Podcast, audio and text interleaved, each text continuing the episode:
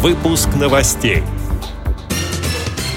Министр спорта России Виталий Мутко считает, что Паралимпийские игры прошли на самом высоком уровне.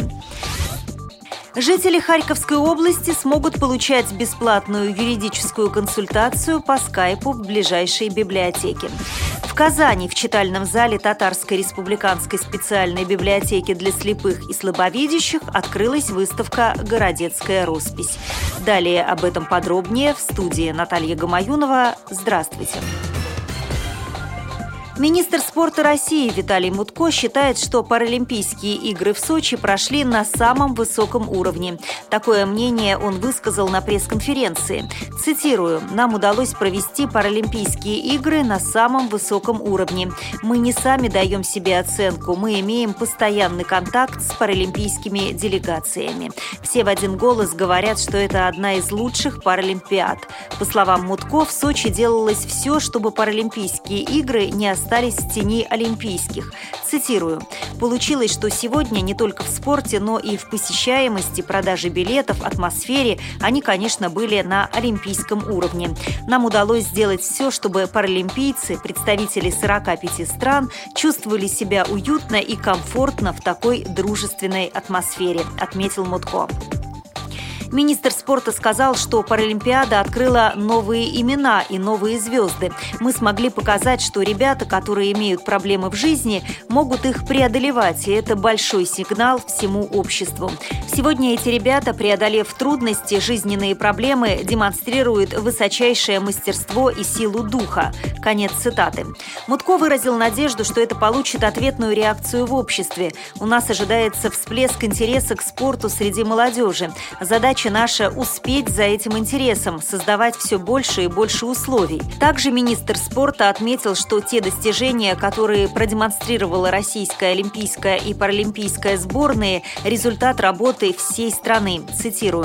«Феноменальный результат, который мы получили – это итог труда, самоотдачи, самоотверженности и огромного желания нашей спортивной команды и всей страны в целом», – отметил Мутко.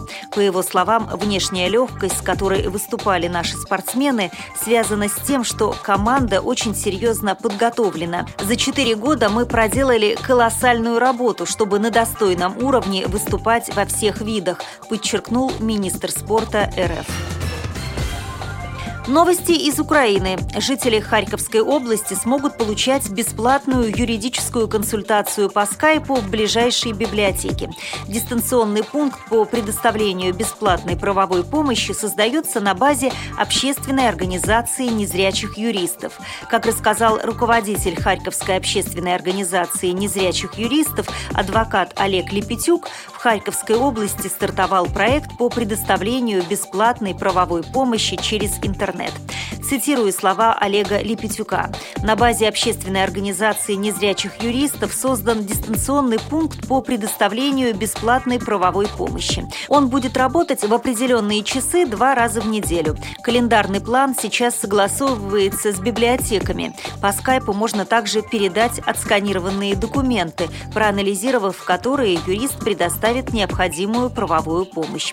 Кроме того, в эти же дни можно получить консультации специалистов специалистов Пенсионного фонда, органов соцзащиты, земельных ресурсов.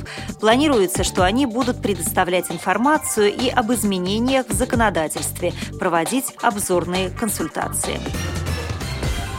В Казани в зале Татарской республиканской специальной библиотеки для слепых и слабовидящих открылась персональная выставка Анисы Шафиевой «Городецкая роспись», которая представляет посетителям удивительный мир городецкой росписи, русского народного художественного промысла, получившего развитие с середины XIX века на берегу реки Волги в районе города Городец.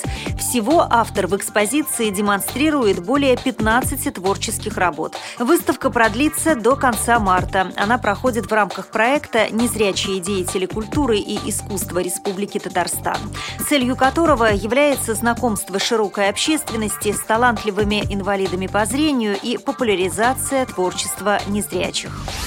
При подготовке выпуска использованы материалы информационных агентств и интернет-сайтов. Мы будем рады рассказать о новостях вашего региона. Пишите нам по адресу новости собака ру. Всего доброго и до встречи!